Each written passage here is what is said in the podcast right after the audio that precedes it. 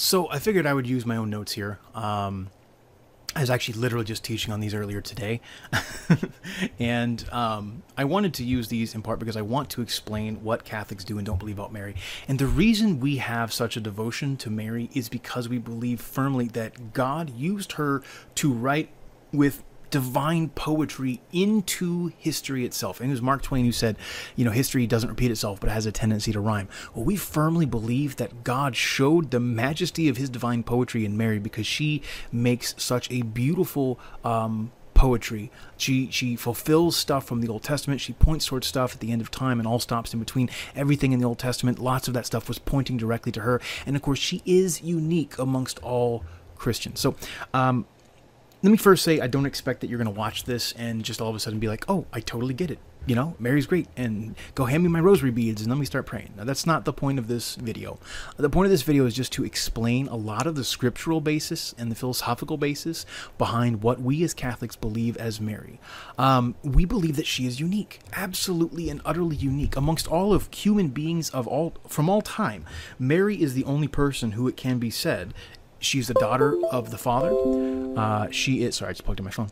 she is the daughter of the Father. She is the mother of the Son. And she is the spouse of the Holy Spirit who overshadowed her and impregnated her. so she is utterly unique in Christian history.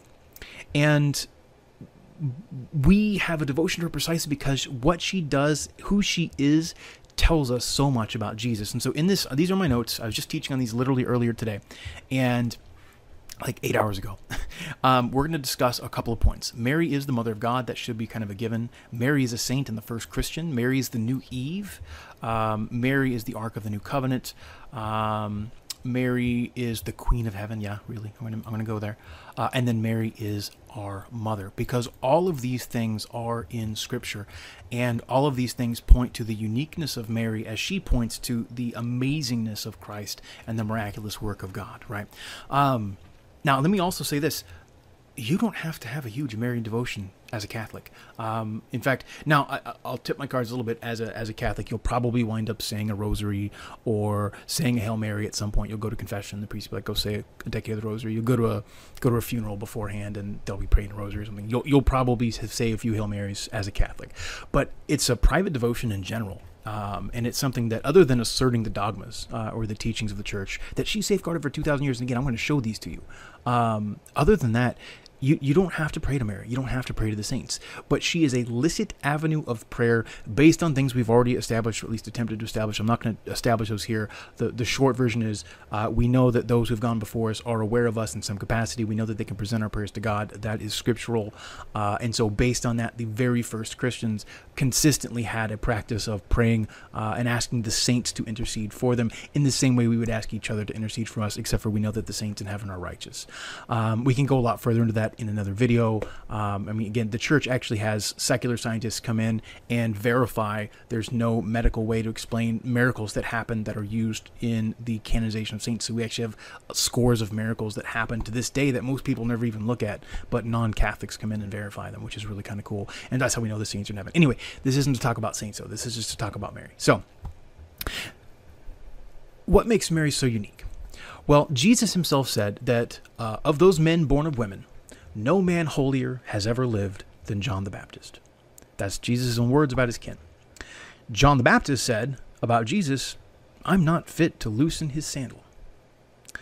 But Mary, one of my favorite icons of Mary, and I think I just lost the internet, so I'm recording this in a different way right now. One of my favorite icons of Mary, it looks similar to this, but it's you know your more traditional icon, and it always has one of Christ's sandals hanging loose.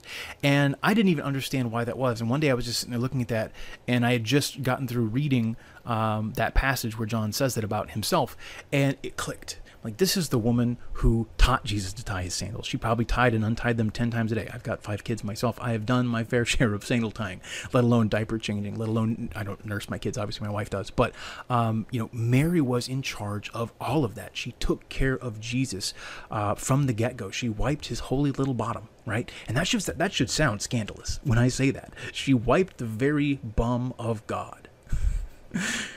But Jesus humbled himself and became one of us in all ways, except sin.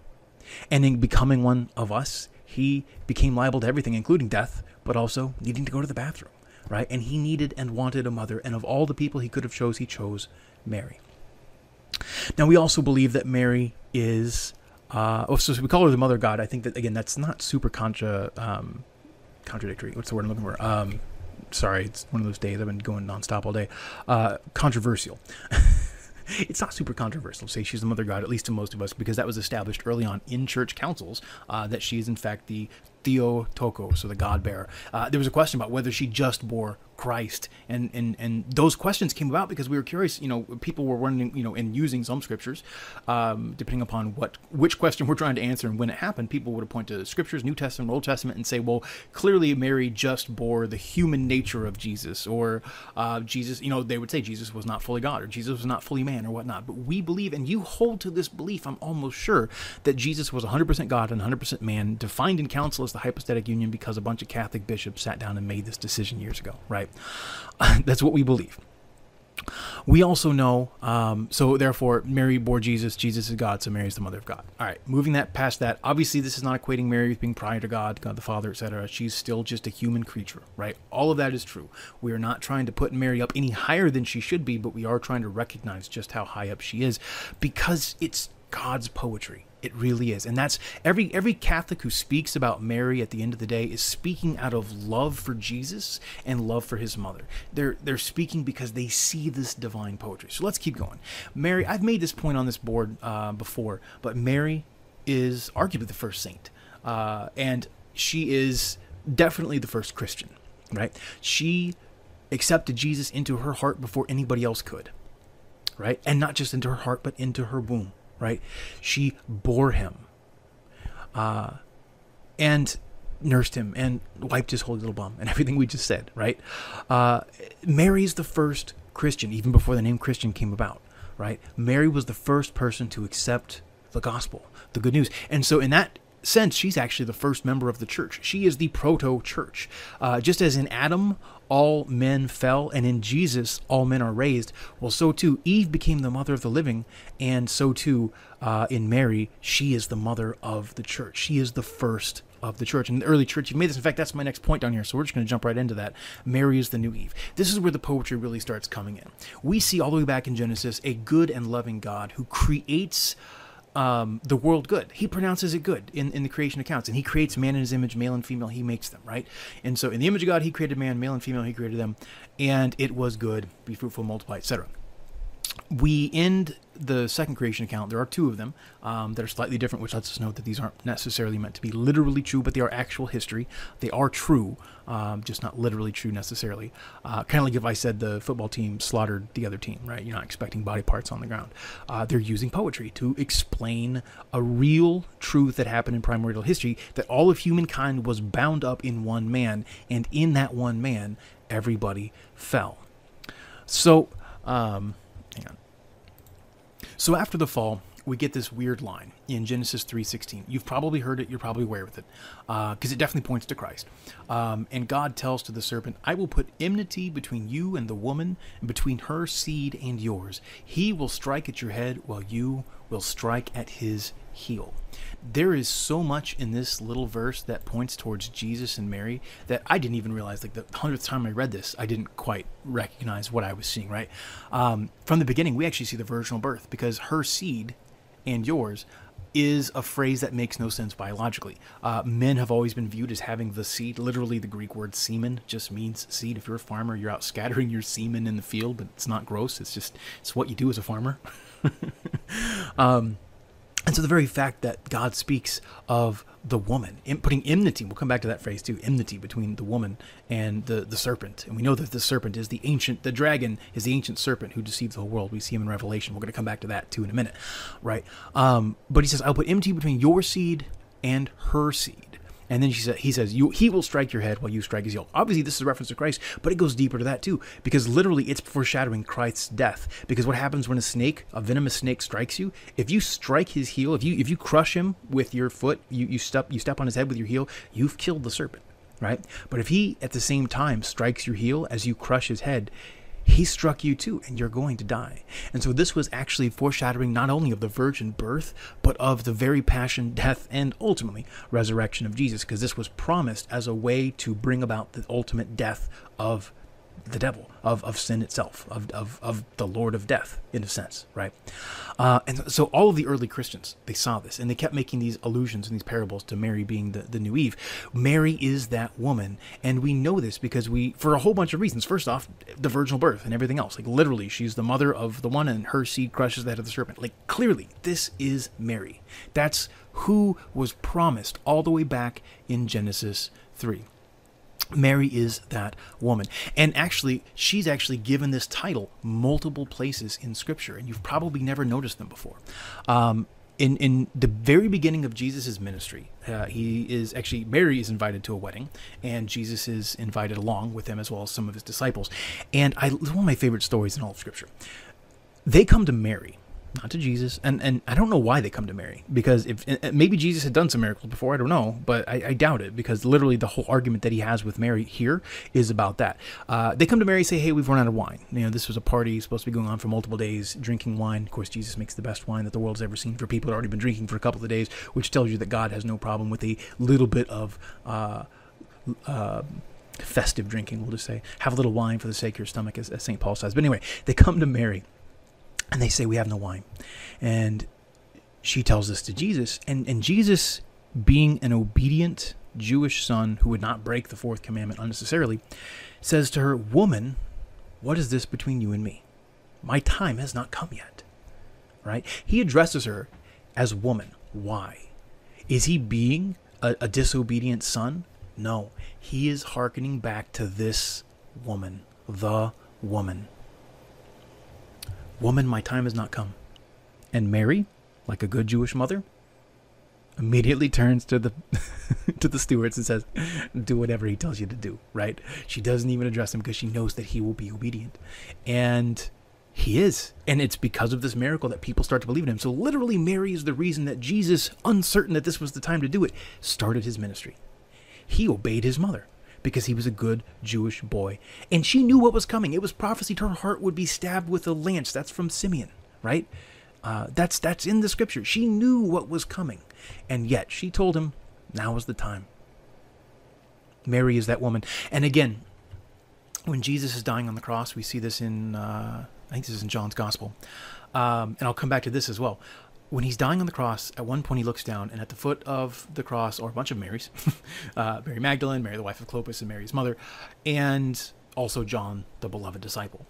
And he, in that moment, turns to Mary and John and says, Woman, behold your son. Son, behold your mother. And from that moment, the beloved disciple took her into his house. We're going to come back to that in a minute because that actually shows that Mary is our mother as well. But just for the moment, in his dying words, he doesn't say mom, he doesn't say Mary, he says woman. In his dying words, he gives her that title again, woman, behold your son. And then we're told that the beloved disciple takes Mary into his house and cares for her, right? And also, she takes John into her care. She becomes like a mother to him, right? Well, we know again, this title woman points to Mary all the way back in Genesis 3, but it also points to Mary in Revelation 12. And I know you're going to say, no, that's a symbol, it's Israel or whatnot. Understand this. In Revelation 12, we see, um, I don't have internet, so I can't pull it up. Shoot, I don't have my Bible. Hang on just a second. I'm going to pause for a second. All right, well, I have most of the passage here anyway. So it starts off a great portent, a great sign appeared in the sky, and a woman clothed with the sun, with the moon under her feet, and on her head a crown of twelve stars. She was with child and wailed aloud as she gave birth to a son. She gave birth, excuse me, she gave birth to a son who was destined to rule all the nations with an iron rod, right? Um, and then we read a little bit further here. Um, the dragon chases after the woman and the woman flees into the wilderness, etc. There's a heaven, there's war in heaven. Michael and his angels are fighting against the dragon, etc., uh, etc. Et so we, we see three main people, three main entities, four if you count Michael, uh, in this passage. We have the woman, we have the child, and we have the dragon, and we have Michael, but don't worry about him. Um, we know that the child is Jesus, just is, right? We know that the dragon is Satan. So both of those are personalized individuals. What does that tell you about the third person? And we know Michael's a person too, right? He's an individual, right? Michael the archangel. Um, if three out of the four are people, it tells you that at least on some level, the woman clearly is who she seems to be Mary, the mother of Jesus, the woman who was foreshadowed all the way back in Genesis 3. And not only that, again, just as Eve became the mother of the living and this Mary was foreshadowed, uh, who would who would bear the one who would crush the head of the serpent, she's the mother of all of the living, right? She is the woman. She is the woman. And Revelation makes this very, very clear, right? Um, and, and Paul's very clear on this too. In fact, Paul repeatedly calls Jesus the new Adam, right?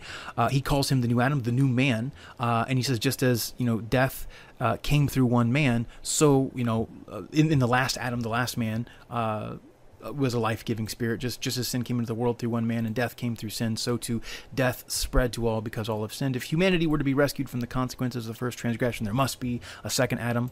And if there's a second adam it makes sense. There's a second eve. And the, and the entire early church meditated on this and said who is the who is the new eve? Well the eve is the bride of of old Eve is, is, the bride of, of Adam, right?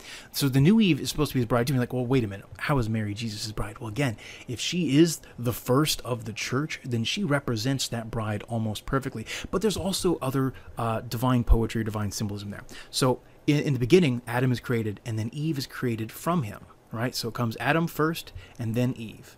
And the serpent attacks this way. So he goes to Eve and said, Did God really tell you not to eat of any of the fruit of the tree? And eventually she eats and gives it to Adam, who is with her. And because of that, sin comes through Adam. Well, Jesus and Mary are just the opposite. Mary comes first in a sense, right? Um, obviously, Jesus pre-existed, etc. I'm not denying any of that stuff, right? Understand what I'm saying and not don't don't catch me on a technicality of language. Mary came first, and out of her came Jesus and it was it was just as it was Eve's disobedience. And in fact, I'll read this passage here from one of the early church fathers in 155 AD. This is Justin Martyr who died for his faith. He was part of the, the, the martyr church, and he's trying to explain the faith to, to a Jew named Trypho. He's trying to explain this, and he keeps likening her to Eve to make this point. So just as through the disobedience of Eve, uh, sin entered the world through Adam, so through the obedience of Mary, life enters the world through Jesus. So Mary and Eve, in a sense, came first, or they, they acted first in, in a real way.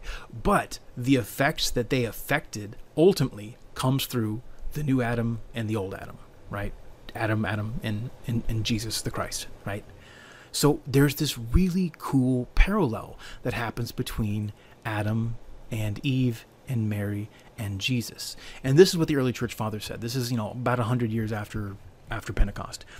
He became man by the virgin, in order that the disobedience which proceeded from the serpent might receive its destruction in the same manner it derived its origin.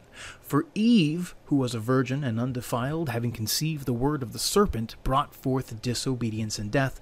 But Mary received faith and joy when the angel announced the good tidings to her that the Spirit of the Lord would come upon her and the power of the highest would overshadow her. Wherefore the holy thing begotten of her is the Son of God. And she replied, Be it done unto me according to thy word and by her has he been born, to whom we have proved so many of these scriptures, the Old Testament scriptures, refer, and by whom God destroys both the serpent and those angels and men who are like him, but works deliverance from death to those who repent of their wickedness and believe upon him. So we see in Mary divine poetry. We see the the the downfall of humanity in Eve totally overwritten by the obedience of this simple woman in in Mary, the new Eve. And we see her, the woman in heaven, bearing the son who ultimately defeats the great serpent, the dragon, right? That is what that is all about. So Mary is interwoven in a similar way to the way Jesus is. Obviously, he's far more important to the story, but even Mary is interwoven all throughout the scriptures. And we see this in lots of other places as well. One of the titles that the earliest church had for Mary was the Ark of the New Covenant. Why? Well, we know that the Ark of the Old Covenant was the type of thing that uh, was very important to the Jewish people. And the principal thing that I would point out, and these are my older notes, I have newer notes somewhere that actually I write this out better. I need to find those, but this will do for now, especially because I still don't have internet, uh, so I can't access my other notes right now. Uh, that's life, right? Um, we know this: the the Ark of the Covenant carried in it three things: the the the law of the Lord that came down from heaven, uh, written by his finger on the stone tablets, right? That Moses went up the hill, went up the mountain for. It also carried, a, I think it was a golden jar uh, containing the bread that came down from heaven, and also uh, the staff of the high priest. It was Aaron's rod that would bud and shoot to show that he had the, the power and the authority, right? And we know that in scriptures we're told that wherever the ark was, you know, there was God. He was dwelling of it. Uh, we know that that when God is leading him through the desert, uh, he would overshadow the ark. Well, Luke picked up on this. And I think he emphasized this in his gospel quite a bit. Um, there's a lot of ways we can point this out. One of them is just to bear in mind what did Mary carry in her womb, right? Well, she carried the bread come down from heaven, the true bread. She carried the one true high priest, and she carried he who is the fulfillment of the law in the new covenant. He who makes everything else new again. He who fulfills the old covenants and points to the reason why they existed in the first place. And of course, just as God overshadowed the ark, so too we're told that the Holy Spirit will come upon Mary and overshadow her, and the thing born of her will be called Holy, the child, the Son of God, however you want to read that translation. But Luke actually presents a parallel, and this is not a very good layout of it because I did these 12 years ago. Um, but the, the short version is if you were a Jew in the first century, you would have picked up on this um, because it is pretty apparent when you see that he actually mimics the movements of Mary and the mimics the movements of the ark with David. And of course, we know that Mary is bearing the son of David right? Uh, Jesus Christ, Son of David, have mercy on me, a sinner.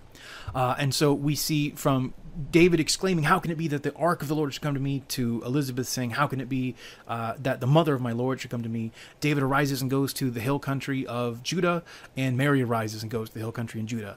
And the ark of the Lord stays in the house in the hill country of Judea for three months. And Mary stays with her kinswoman Elizabeth for about three months.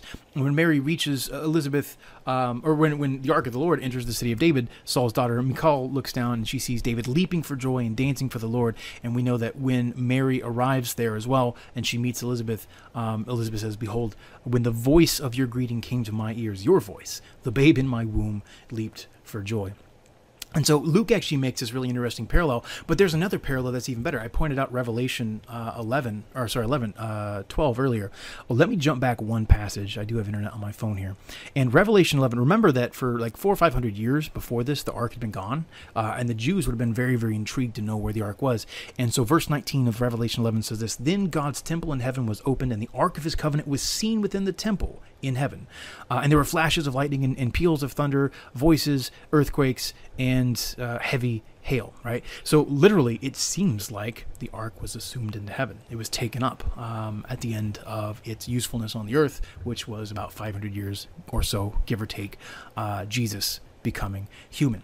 And if you were a first century Jew, you would probably be very intrigued to know what happened to the ark. But the literally the, the next line is where we just started reading, and then a great portent appeared in the sun or appeared in heaven, a woman clothed with the sun, with the moon under her feet, and a crown on her head. So literally, John, in his revelation, is seeing juxtaposed the image of the Ark of the Covenant and Mary, the Ark of the new covenant. And so we see in the, the pre Nicene church, uh, Hippolytus writes, She was the ark formed of incorruptible wood, for by this is signified that his tabernacle was exempt from putridity and corruption. Of course, the ark was, you know, uh, made in gold and, and made of, of acacia wood, and so it was meant to be, it's really, really hard, like teak or oak or whatever. Um, it was meant to be a long lasting thing, and it was so holy that most people couldn't approach it. In fact, um, it was so holy a Jewish man named uh, no, it was not Uzziah. Uh, I probably have it in the notes here somewhere. I think I have it in the notes. But anyway, um, he actually goes to touch the ark because it's starting to fall. He's trying to save the ark, but he wasn't a Levite. And when he touched Uzzah, his name was Uzzah, U Z Z A or something like that, A H. And when he touches it, he drops down dead. Now, obviously, this doesn't happen to everybody. Um, in fact, the Philistines at one point capture the ark, and they don't drop down dead, but they do get uh, a plague of uh, something. One of the translations I've read that I love, it just makes me laugh a lot in that passage in, in Samuel, is they get a plague of hemorrhoids. And in fact, they have to make statues, golden statues of these hemorrhoids, and, and give the ark back to the Jews in order to appease the God of Israel and, and, and have this plague leave them, right? I love that. It's just, it's just funny. But anyway, um, so the early church saw this, right? They understood that Mary, in fact, was fulfilling in a real way. She was what the ark itself pointed towards, and the same way that Jesus is what the Passover pointed towards, right? Um, etc. So we also know Mary is the Queen of Heaven. Now, this one is one that people absolutely go crazy about. Why in the world do you Catholics say these things? Well, bear in mind, Jewishly speaking, Davidically speaking, the king oftentimes had multiple wives, right? And not only did he have multiple wives, sometimes he had hundreds of wives and even concubines. Solomon, I think, if I recall, had was it like 700 wives and 300 concubines, which I've never understood. I can understand having 700 wives, I guess. I can understand having 300 concubines, I guess. But I can't understand having 700 of one and 300 of the other. That just seems a bit ridiculous to me. But anyway, I, I digress. The the queen Davidically speaking, and I can give you a whole bunch of other passages for this if you want, but Davidically speaking, the queen was the mother of the heir. And when the king died, the queen became the queen mother right? So she was the queen. And in fact, we see this. Solomon treats his mother with great affection. He brings out a chair. She sits at his right hand. People intercede. They ask her to intercede on her their behalf, and she does. It doesn't always work out well, but she actually fulfills his role. She actually intercedes. So, Davidically speaking, the mother of the king is the queen, and Jesus is the king of all kings. So, it is absolutely fitting that we should understand that Mary is the Queen of Heaven. And bear in mind also what Mary says in her Magnificat um, when she rejoices in all that God has done for her. Let me pull this up. Hang on. So one of the uh, one of the lines in the Magnificat is He has cast down the mighty from their thrones, and He has lifted or elevated the meek. He has He has elevated the humble of hearts. When the angel comes to Mary and tells her she's going to bear a king, the son of David, she would have known and probably been gobsmacked by the idea that she was going to be royalty. Like, literally, that is implied in that very notion. You're going to be the mother of the king.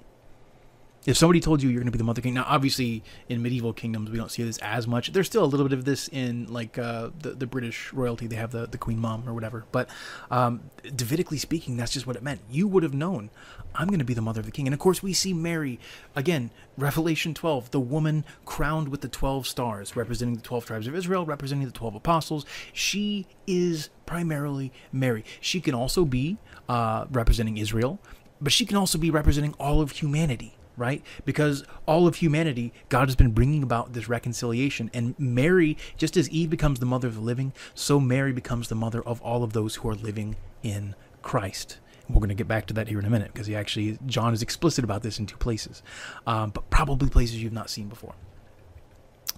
Um, so we know that Jesus, the King of Kings, and Mary is his mother. People actually come to her and intercede, just like they did, um, in a sense, with um, with with uh, Solomon and his mother, right? So we see that Mary is the queen of heaven because Jesus is the king of heaven. He's the king of all things. And so while it seems like extreme poetry to use, we use the poetry because it helps us better understand who Jesus is he is the king of all things. And you can just say that and you can understand most of it, but the deeper you go into this and you see how God has formed his plan, it makes such a huge difference. It helps you appreciate Jesus even more. If you saw if you saw a painter and he was standing next to his painting and you go up and you say, well, I love this painting. I love what you did here. I love the colors. I love the way it makes me feel. I love everything about it.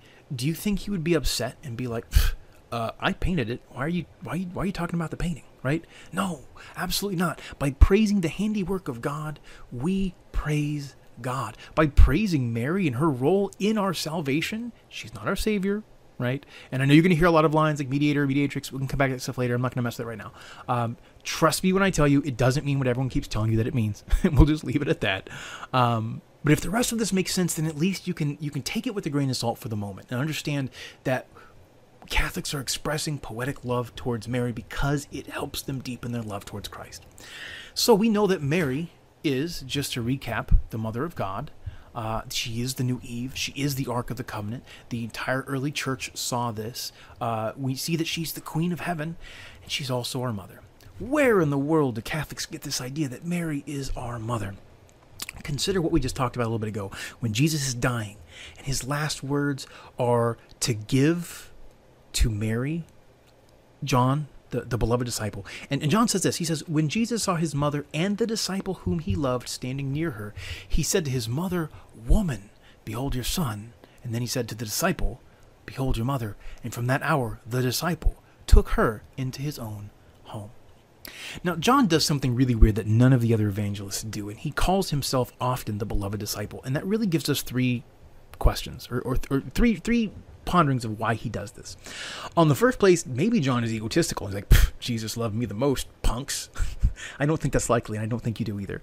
Um, the second is it could just be truthful, right? Jesus just loved me more. I was the beloved disciple, and I think that's possible. Uh, he might have been just very fond of John for whatever reason. But it also could be, and likely is, allegorical. I think John is actually being humble, and he is removing himself from the gospel. This is one of those times where we're supposed to see ourselves in his place, right? Because he removes himself from the context and he says, Woman, behold the son, son, behold your mother. And the disciple took her into his own home from that time. So the disciple, whom Jesus loves, the beloved disciple, takes Mary as his mother. All right, interesting. But what does that really have to do with us and Mary? Well, let's go back to Revelation 12 and let's talk about that woman one more time. And let's point out something that maybe you've not noticed before. Uh, I'm going to have to pull this up here. Hang on just a second. I'm going to pause.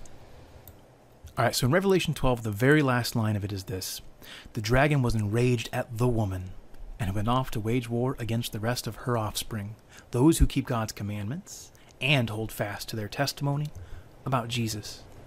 So the woman's children follow Jesus.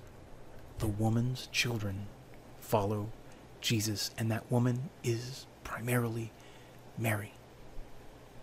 And the woman is given to the beloved disciple to be their mother.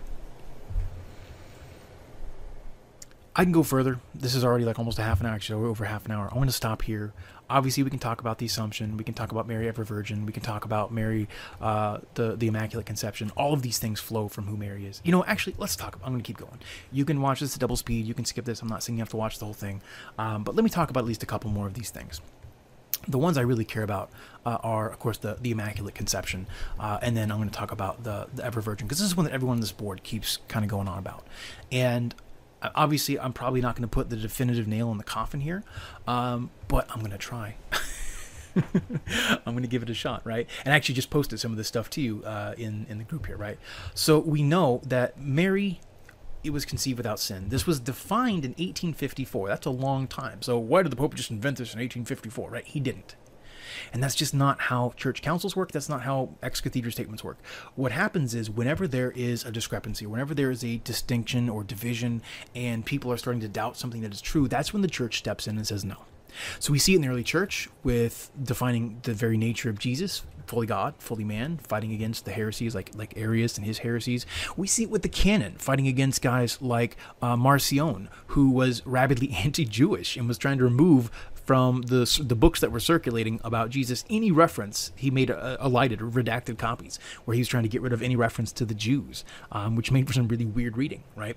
Um, it, it happened in the 13th century when the church tried to define, you know, what is uh, what is the Lord's Supper? What is the Eucharist? Right? And and she she uses a term, she borrows a term to, to better explain the concept, a transubstantiation. We can talk about that in another video too. But the point is, these are things that were already believed and the church puts her foot down and says, no, let's clarify because people are starting to doubt, right? She is safeguarding the deposit of the truth. And this is one of those truths.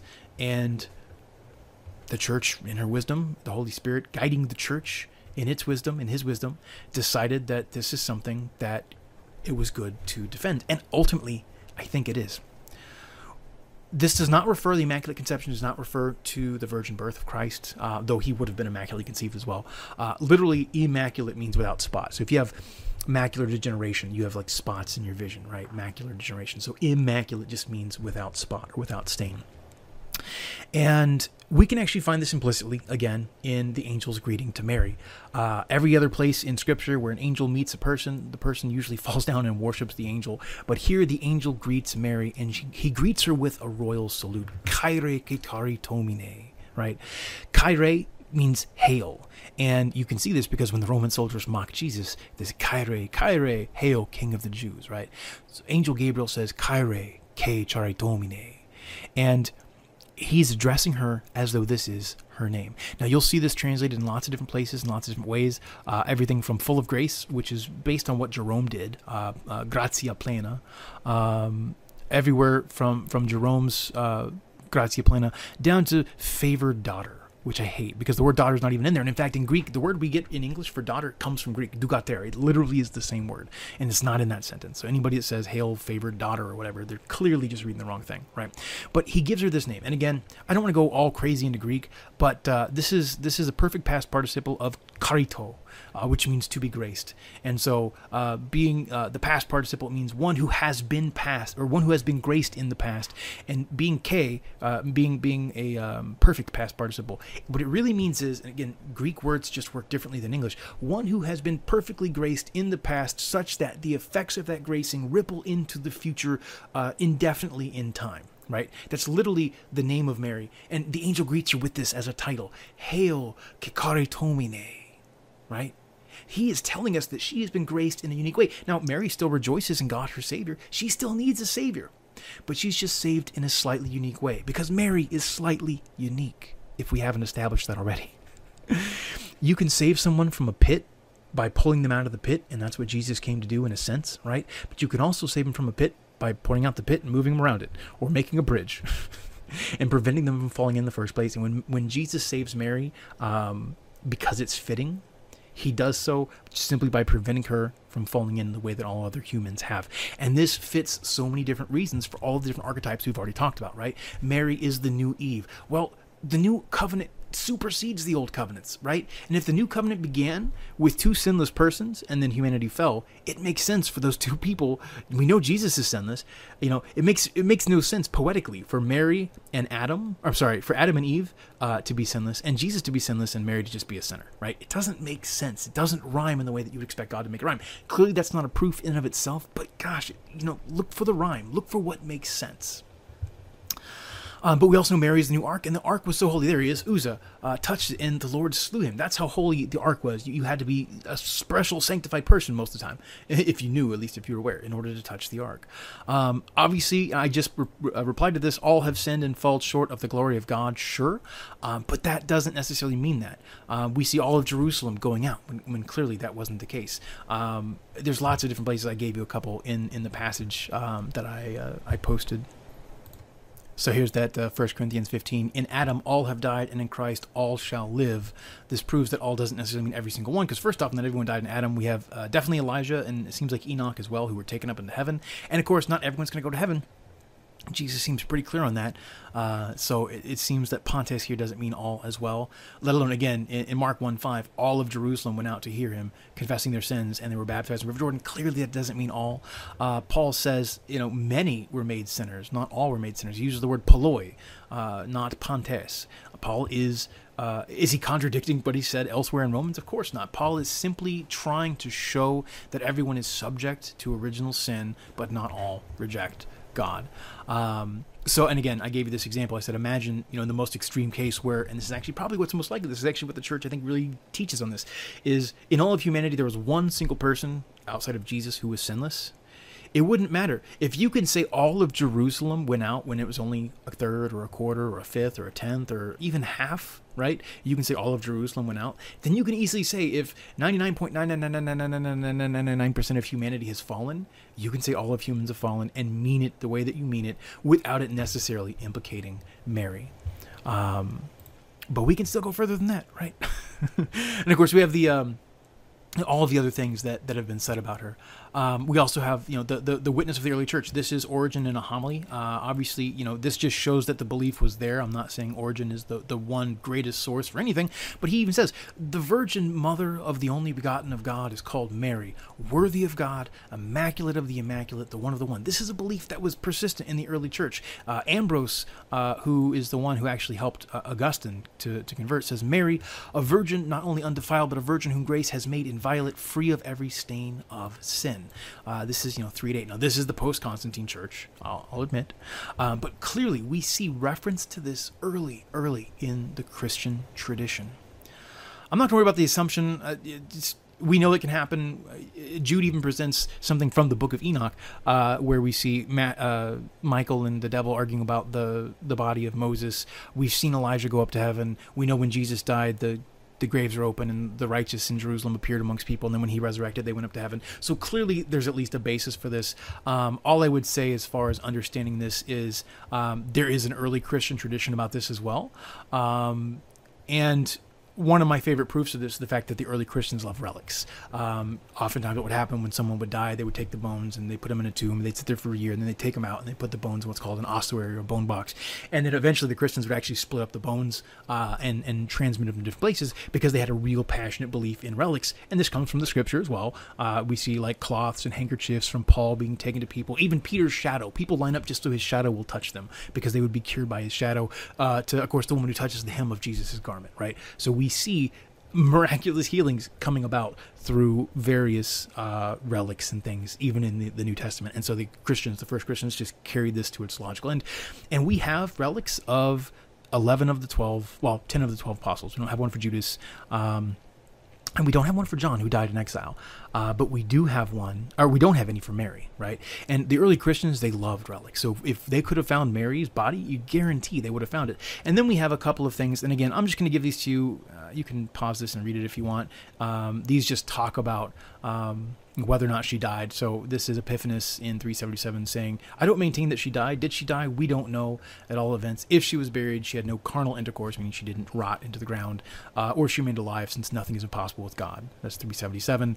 Uh, about 200 years later, we see Gregory of Tours uh, saying the apostles. Now he, he's relating a story that is passed down. He's not teaching this, but he's relating a story. He says, The apostles took up her body on a bier, placed it in a tomb. They guarded it, expecting the Lord to come, and behold, again the Lord stood by them, and the holy body having been received, he commanded that it be taken into a cloud into paradise where now uh, rejoined with the soul mary rejoices with the lord's chosen ones.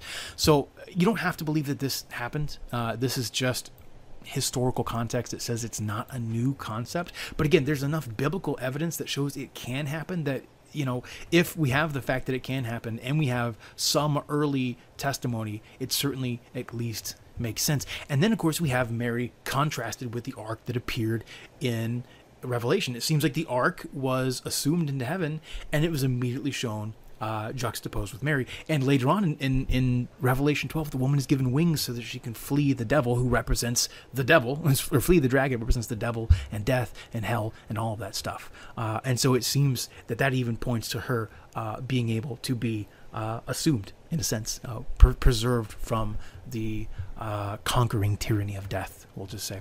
And then let's just talk about the Ever Virgin, and we'll stop there. Um, because this is one of my other favorite things to talk about. This has been going around on this board nonstop, and I don't expect this to be um, a once and for all. Like you get it and it's just done. I'm sure nobody's even going to watch this to this point. I might take this video, chop it up, and make shorter videos. but there's a handful of things that people keep raising. They keep saying, first off, uh, Joseph knew her not until she bore a son, right? Well, the word there for until Heos just simply does not mean that after this fact it happened. Uh, we know that uh, looking at uh, the Septuagint, uh, we read that, that Saul's daughter Michal was childless until after she, after her death. She obviously wasn't childless after her death, or she didn't have a child after her death, so she remained childless until her death. Is really what that means. But we also have lines in Scripture says, you know, Jesus must reign until all of his enemies are, are made his footstool, right? Until until every knee shall bend. That doesn't mean he's going to stop reigning afterwards, right? So the word until simply doesn't mean anything necessarily other than up until that point. It can mean things happen afterwards, but it doesn't necessarily. And we have plenty of scriptural evidence for the fact that that word just doesn't mean that. I can give you a lot more if you want, but there's there's a couple just off the top of my head. Um, so that gets rid of Matthew 1. It says Joseph knew her not until she bore a son. Uh, and again, Matthew's concerned primarily with just establishing the virgin birth. He's he's not trying. First off, it's it's a mistake to expect the first century Christians to try to explain all of the things that they thought were a given. Right? They didn't think they needed to explain the perpetual virginity of Mary. They simply um, they, they took it as a given, right? And we'll see in a minute. Um, in fact, you're going to see that that angels uh, Mary's response to the angel shows that this was a given, right? And they, they assumed that if you read this, you would understand that. But let's let's talk the other things first. Jesus was our firstborn. This clearly, when people bring this up, they don't understand the Old Testament because the firstborn was simply a title applied to the first son born to a couple. There were a specific set of Mosaic offerings that had to be given. That's why they go and they present Jesus when he's eight days old at the temple. They sacrifice the two doves, etc. Um, the brothers of the Lord that we keep hearing about, um, we know, first off, we know that the word Adelphoi can mean literal brother, obviously, but it can mean uh, a, relation, right? A, a, cousin, somebody that you're, you're close to. Um, it doesn't have to mean a, a literal brother. Uh, neither biblical Hebrew uh, nor Aramaic had a really good word for cousin. Obviously, Greek does, and we do see that in the, in the, the scriptures, but it was so ingrained in them just to speak of someone who is your kin as your brother. Um, Lot is called Abraham's brother all the way back in Genesis. And we know that being the son of Haran, which is Abraham's brother, um, Lot would have actually been Abraham's nephew, right? Um, in Luke uh, 22 at the Last Supper, Jesus tells Peter, the first pope, he says, Simon, Simon, Satan has, has demanded all of you to sift all of you. But I have prayed for your faith, singular, that it may not fail. And when you turn back, because he knew that Simon was going to deny him three times, when you turn back, strengthen your brothers. Now, he's not saying go back home and strengthen the people you're directly related to by blood. He just means your brothers, your apostles who are here. And in fact, in Acts, we see that there's a gathering of Jesus' brother that amounts to about 120 people. So either Mary was very, very busy. or the word brother just is being used poetically here, and it is. It's just the case that it's being used. But consider this: there is not a single way to explain this if, if you if you understand this.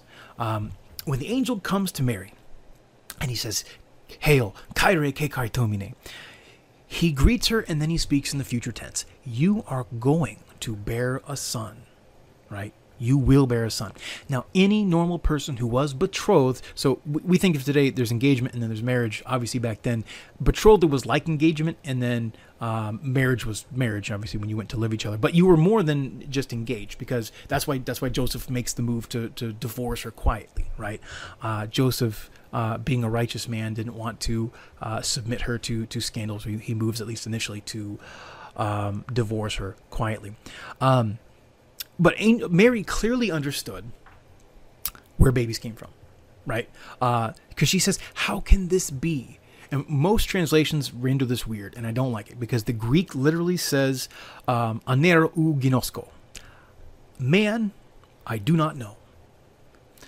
Mary clearly understood how the birds and the bees worked because she says, "How am I going to have a kid? I don't, I don't know, man." Right? So she clearly understands. You know, man, that's where kids come, right? Um, but if she's engaged to Joseph and planning to have a marriage like what most people would expect, then she should have said, Oh, yeah, with Joseph, my wife, or my, my husband, right? Or my soon to be husband, my betrothed. And hang on. The angel tells her, you know, you're going to bear a son in future tense, and he's going to be the king of kings, son of the God, you know, all the stuff that he says in, in Luke 1. And if Mary was pondering, how can it be that I'm going to be the mother of the king? How am I going to be the queen, right?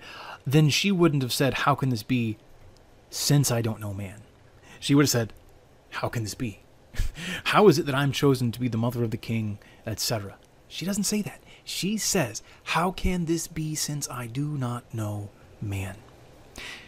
Luke knew that she remained a virgin because she's the spouse of the Holy Spirit at this point. The, the, the Lord overshadowed her, right? And they're trying to tell a story to people that, hey, I got miraculously pregnant while I was engaged.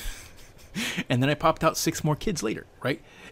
Your people are gonna have a hard time believing that. That's not that's not lock and proof right there. But seriously consider that for a minute right? Think about how people would view a claim that oh the first kid was was a miracle, the rest of them were totally normal, right? Especially in this time and day. And bear in mind also the the New Testament is very very clear that celibacy is a good thing. It's also clear that sex is a good thing. Don't get me wrong. In fact, in the Catholic Church, we understand that sex, uh, that that marriage is a sacrament, and the form of the sacrament is sex. So when a man and a woman make love as husband and wife, they get grace from God. Isn't that awesome? Literally, you know, we, we elevate sex more than most people realize. Uh, there's two views of Catholics. They're, they're prudes and they, they think sex is bad and dirty, or they're sex fiends and they just want to have all kinds of crazy sex, right? And it's really, it's, it's the happy middle. You know, it's, it's in the middle. We understand sex in its contact, right? But giving up a good thing for the sake of another good thing is a good thing and paul makes this very clear as does jesus jesus praises those who he says you know some some men have been made eunuchs by others snip snip um, but he says, Some men choose to become like eunuchs for the sake of the kingdom. Whoever can hear this should hear it. So he's recommending celibacy. Uh, Paul says this in 1 Corinthians, and he says, You know, I wish that you would be like me. I know that you can't, so for most of you, I recommend having a wife. But he's recommending celibacy. And in fact, later on, he speaks about an order of widows. Uh, and this order of widows, he says, don't let younger widows enroll because if they all of a sudden burn with passion and they want to have a husband, they can't get married or they'll violate their first vow. Well, the first vow isn't their their marriage because he says that they can get married, right? So it's not violating the first marriage vow. They're violating a, an oath of celibacy. So we see in the very first decades around Jesus, this is clearly a concept that people were familiar with. And then we have this concept um, that we do have a writing from the first hundred years or so after. Um, after the time of of Jesus and the apostles and Pentecost. So it's around 120, 130 AD or so. And it's called the, the Infancy Gospel, the Proto Evangelium of James. Now, this is not scripture. I'm not claiming it's scripture. I'm not using it as an authority and saying, hey, you have to believe it because this, this hidden scripture over here says that. That's not what I'm saying. But what it does show is there was a common belief in the early church. In fact, the Proto Evangelium James, as well as the letter of Clement uh, to the Corinthians and the Shepherd of Hermas, were widely received in the early church, and many people read them at the churches as though they were scripture, along with like Paul's letters and some of the Gospels. There was doubt about other things, and we can talk about the canon later too. I'm not trying to get into the canon, but it's just an interesting factoid to know about, right? Um, and so this this gospel, this gospel was widely received and, and kind of viewed like it was a historical context. And what it tells us is this: Joseph was a widower, and in the time of Mary and Jesus, there weren't orders for widows, and so for the most part, there were a handful of people. Uh, Anna, the prophetess, uh, remained a widow all of her days. Um, that's another use of the word "until." By the way, she was a widow until she turned eighty-four, whatever it says in Scripture, and it doesn't mean that she got married all of a sudden. It just means she she died, right? So there's another use of the word "until," not meaning after the fact it happened, and um, oh, I just totally lost my train of thought. Hang on just a second, I need to take a drink. Anyway, so this uh, Proto Evangelium, what it does show us is there was a common belief in the early church. And the early church believed that Joseph was an elderly widow, widower who had been married before and whose children had were still alive. His wife had died. And there was a, a common group of people uh, who were basically consecrated virgins. And for the first 14 years or so of their life, they would go and they'd serve at the temple, these young girls, and until they became ritually impure because, of course, they all of a sudden had their period. And then they would leave. And a lot of times they would remain virgins the rest of their life. But there wasn't an order, there weren't, you know, monastic callings and, and, and monasteries and convents back then. And so what they would do is they would find an elderly widower and they would get married, but they would get married and she would take care of the things of the house so he wouldn't have to do that because he had to be out working all day and he would provide for her right? And so we actually have a, a, a, early second century witness that says this is exactly what happened with mary and joseph. Now that could explain some of that the brothers of the lord you know being his half brothers or or whatnot. Um, there's certainly ways we can understand that. I'm not saying that you have to accept the proto-evangelium as gospel by any means because i don't. Um, but it shows that there was this belief in the early church that Mary was a perpetual virgin. And I think the linchpin, in my opinion, is Luke's gospel, uh, what she says to, to the angel, because there's no other way to make sense of how can this be since I do not know man. She knew how babies were coming. She knew she wasn't pregnant yet. Uh, she knew how it happened. She knew she was about to get married. She should have said, "Oh yeah, with Joseph, my betrothed." Even if she was planning to have like a consecrated virgin relationship, if God tells this to her, she'd be like, "Oh yeah, with Joseph, my husband." But no, no, no. Literally, she's like, "How can this be? I do not know man." An- an- andros u ginosko, right? I don't know man. There's no way to make sense of that outside of this understanding that was implicit in the early church. And all of the early church fathers write about Mary uh, and call her the, the Virgin. Uh, they write about her perpetual virginity and everything else. So this is a belief that has been with the church forever, uh, since the very beginning. So now that we've done all this, just to kind of recap, we love Mary. Absolutely. We love Mary. And we love her because of who she is she is the Mother of God. She is the Queen of Heaven. She is the first saint. She is the first Christian. She is the new Eve. She is the Ark of the Covenant, right? She's all of those things, and she is our mother. She was given to the care of the beloved disciple, and she is the mother of all of those who the dragon wages war against. From this day forth, all generations will call me blessed, for the Almighty has done great things for me, and holy is his name.